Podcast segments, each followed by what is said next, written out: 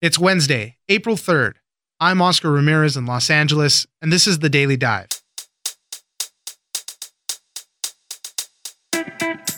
Nipsey Hussle's alleged killer, Eric Holder, has been arrested by police. Nipsey was shot in the head and torso in what police call a personal dispute with his killer. What makes his death more tragic is that he had become more than a Grammy nominated rapper.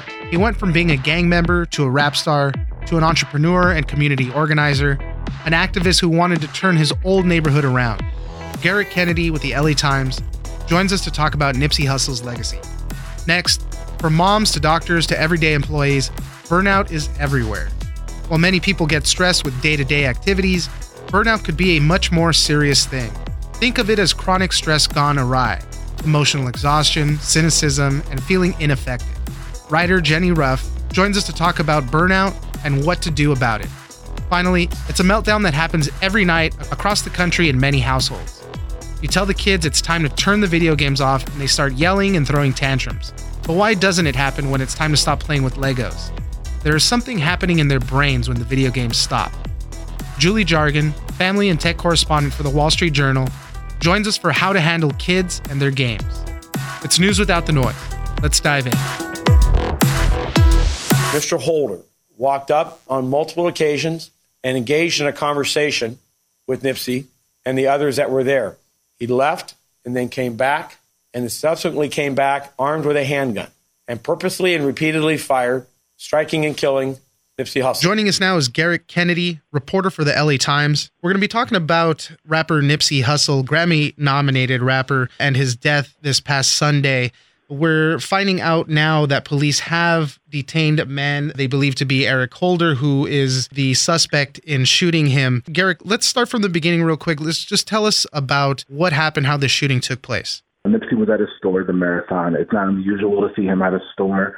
He was there often. He was always there, you know, greeting fans, greeting visitors. So it wasn't out of the ordinary for him to be at a shop on a busy weekend. What we have learned is that there was an altercation, a verbal altercation between Nipsey and the alleged suspect Eric, who then left the scene and then came back and shot him multiple times. The thing about it, and I've, I've said this a bunch of times, what made the killing so particularly cruel, which I'm sure we'll talk talk about later is the fact that this happened at his business. This happened yeah. at a spot where the community really knew what he was about. It was such proof of what he was trying to do, which is investing in the neighborhood, making it better, bringing more businesses in there, and also creating more jobs for, for those of us in the community. The coroner's office did say that he did die from gunshots to the head and torso. And you just started getting into it. I mean, the bigger picture really is who this man was and what he meant to the neighborhood, to his community there. He was a guy who joined the Rolling 60s, a Crips gang.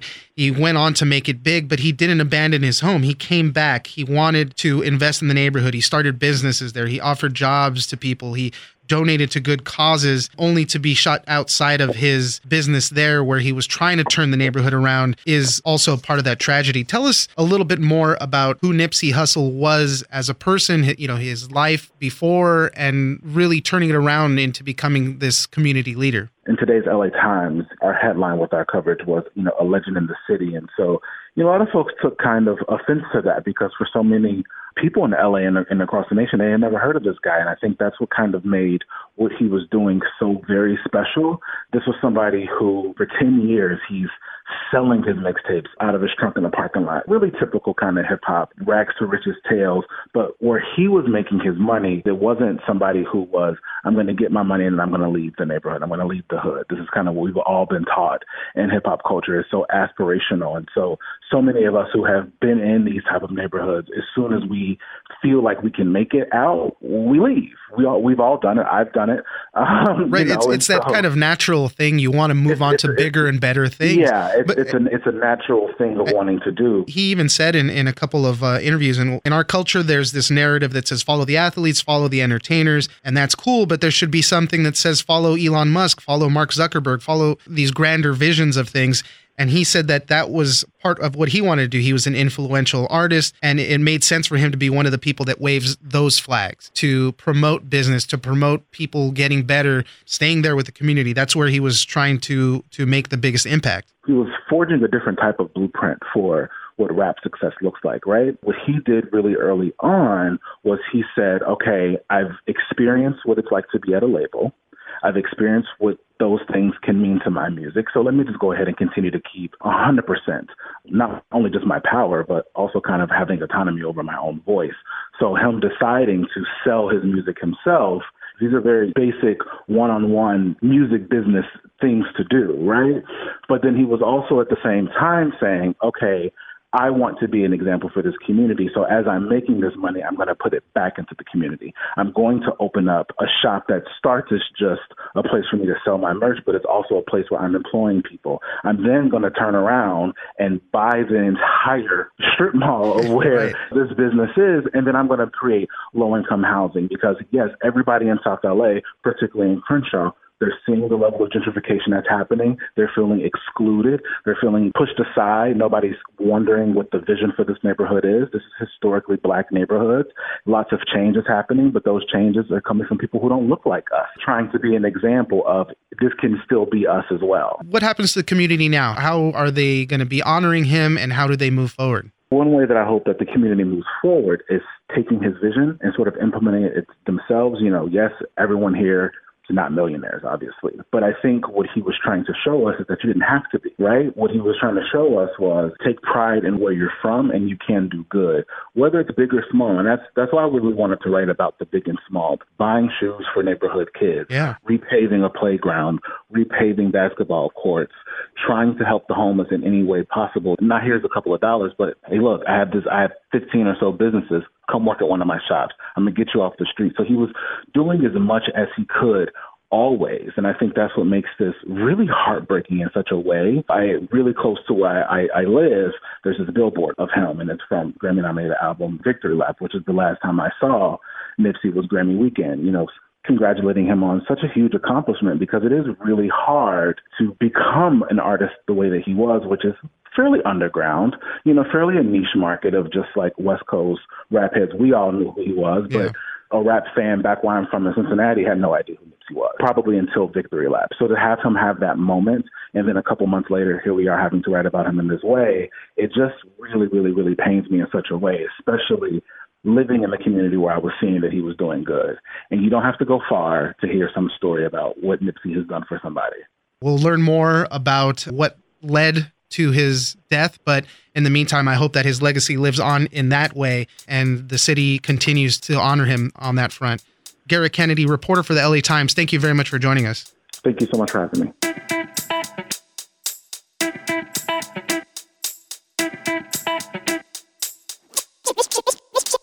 We live in this day and age where it's almost a prideful thing to say, oh, you know, I operate on four hours of sleep. You're right. It's almost shameful to admit that we're sleeping or that we need sleep. Joining us now is Jenny Rough, freelance writer for the health and science section of the Washington Post. We're going to be talking about something that is getting all too common now, and you're probably hearing a lot about it, is burnout. There's burnout everywhere, basically. So tell us a little bit about how much people are experiencing this, Jenny. Teachers are experiencing burnout their students are experiencing it, child athletes are experiencing it, their parents are experiencing it, doctors, lawyers, journalists. It just seems like everyone is burned out these days.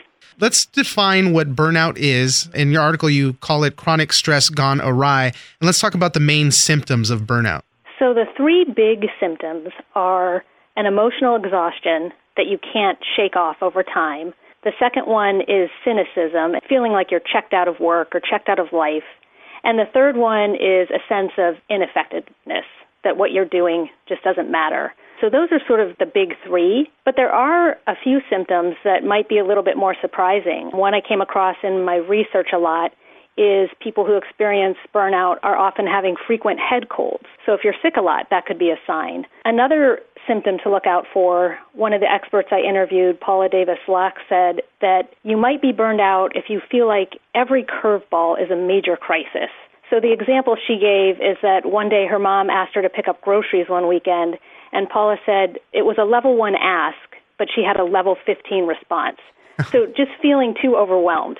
How do we differentiate between true burnout or a stressful day? Burnout is a term that gets tossed around pretty casually. But according to a number of the experts I talked with, if you think of burnout on a continuum, and you're in the early stages of it, you can take a vacation or you can take a long weekend and you're going to feel good when you come back to work on Monday morning. You're just needed to get over maybe a tired day or a Right. tired week. If you take a vacation and you are at the end stages of burnout, it's not going to be fixed.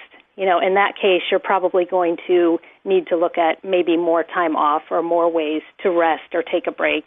How do we identify what is causing it and what to do about it? there's sort of a two part answer to that.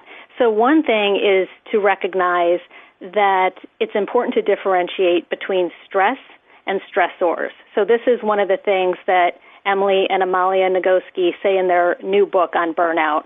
They say that stressors are things on our to do lists emails we need to respond to, job duties we need to do, things we're trying to accomplish, versus stress, which is the actual neurological and physiological shift that happens in the body when you encounter these stressors. So they say that what people tend to do is focused on the stress and they're checking things off their to-do list like crazy and they're not understanding why their burnout isn't getting better. They say what's important to do is to let the chemical process that's going on in your body complete a cycle and they give a whole list of ways that you can do that, which we can talk about. But as far as do I need to change a career or quit or can I somehow recover from this burnout and not lose my job. One thing I noticed when I interviewed people who had been through burnout, and I experienced this myself too, uh, because I went through burnout in 2004, is that a lot of the healing process really involves finding meaning and purpose in life you know, if you're in a job that doesn't interest you or that just isn't a good fit for your skills and interests and gifts, you might want to think about changing it. Just briefly talk about that, letting the cycle of the burnout play out. Uh, How do we do that? They need to work out the tension in their body through physical movement. So, getting outside and taking a walk, going for a swim, maybe horseback riding, whatever it is that appeals to you that allows your body to move, especially in our society that's so sedentary. We just don't get enough of that. And then sleep was another big one. We live in this day and age where it's almost a prideful thing to say, oh, you know, I operate on four hours of sleep. You're right. it's almost shameful to admit that we're sleeping or that we need sleep.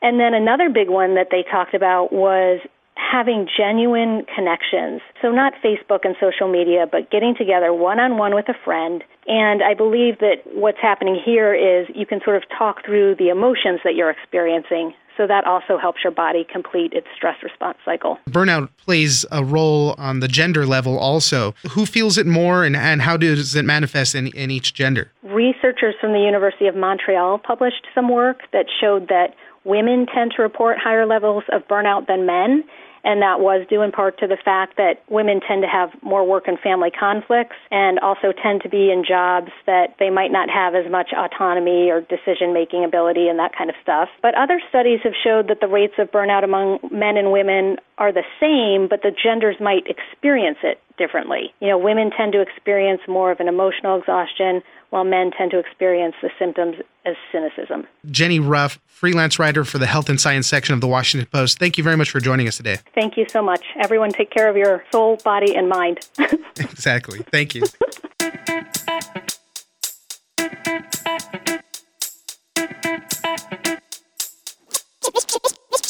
Video game designers have gotten remarkably adept at keeping gamers entranced with a steady source of intermittent rewards.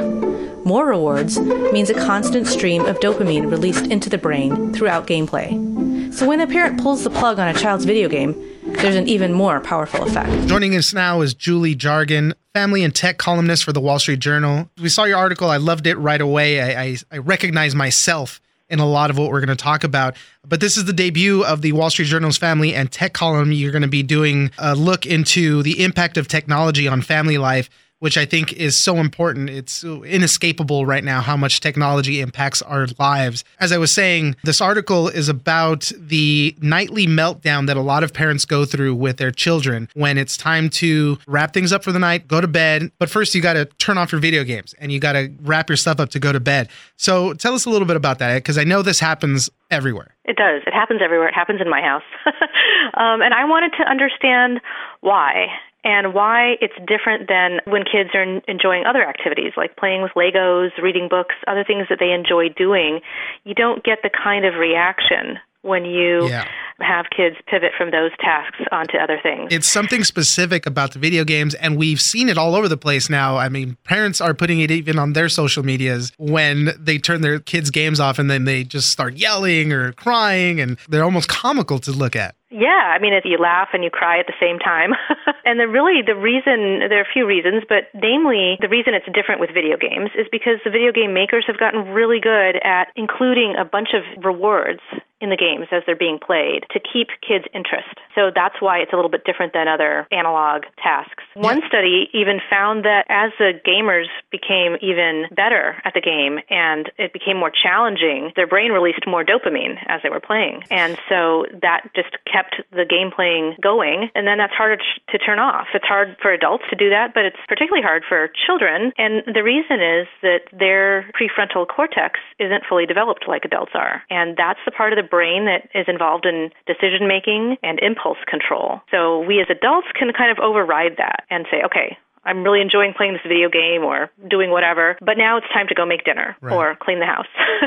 Yeah. Kids don't have that ability. And I can attest to all of this. I was a gamer. I'm still a gamer now, but I was uh, very much into it when I was a kid. And you're right. As far as these rewards or even leveling up, you're getting further in the game. You're better at it. It's just a more enjoyable experience. And with the games, a lot of times nowadays, you're playing online. They could be first person shooters or battle royale formats like Fortnite, and they just don't end. I mean, it's always let's get to the next match. So there's an endless supply of wanting to do better and getting the dopamine rush from the whole thing. I used to be one of these kids that would plead with my mom when she'd come in and say, Hey, it's time to go to bed. I was like, Oh, one more level, or let me get to that checkpoint. All of this doesn't necessarily point to that kids are actually addicts of video games. It's just they're not really adept to switching gears so easily just yet.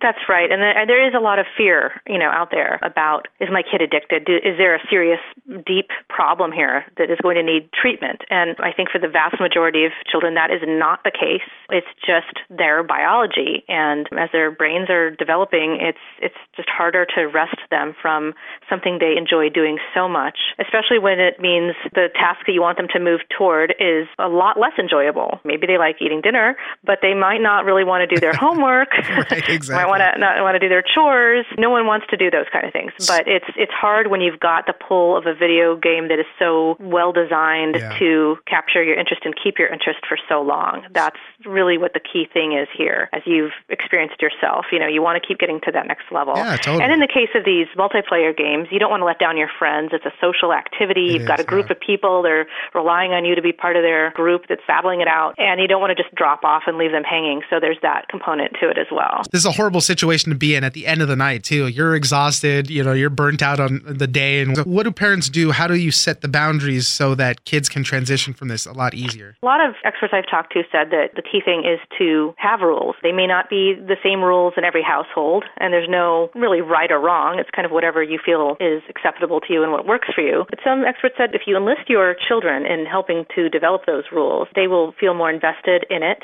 So in my house, for example, my oldest son, who's really the only one that plays video games, he has to do his homework first. Right. You know, when he gets home, he can't do anything else until that's done. And and I always give like a 20 minute heads up if we're about to go somewhere or transition to something else. I'll say, you know, in 20 minutes, I need you to shut this down. I think that's an important one because I'd always have that feeling of like, ah, let me just get to the checkpoint or let me get to this next, you know, finish this level. I put so much hard work into it. And if you're giving them at least that warning, it sets them up for that. And sometimes, if I don't provide a set amount of time, I'll just say, Where are you in the game? What are you doing? How much time do you need before you're at a good stopping point? And Yeah. he'll say, You know, I think it'll be 10 more minutes before I complete this mission or, or whatever. And I'll say, Okay, you can have 10 minutes. So, you know, that's not always possible. Sometimes you just have to go somewhere. Yeah. I think the key is to just not go and literally pull the plug like we had parents doing in our videos. It's Yeah. probably not the best tactic, but it just shows how kids can react so emotionally when you do have to do that. It's happening all over the country. So parents don't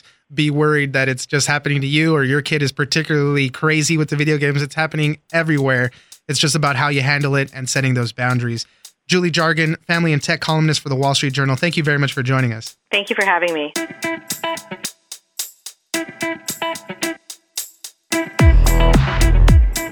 All right, that's it for today. Join us on social media at Daily Dive Pod on Twitter and Daily Dive Podcast on Facebook. Leave us a comment, give us a rating, and tell us the stories that you're interested in. Follow us on iHeartRadio or subscribe wherever you get your podcasts. The Daily Dive is produced by Miranda Moreno and engineered by Tony Sorrentino.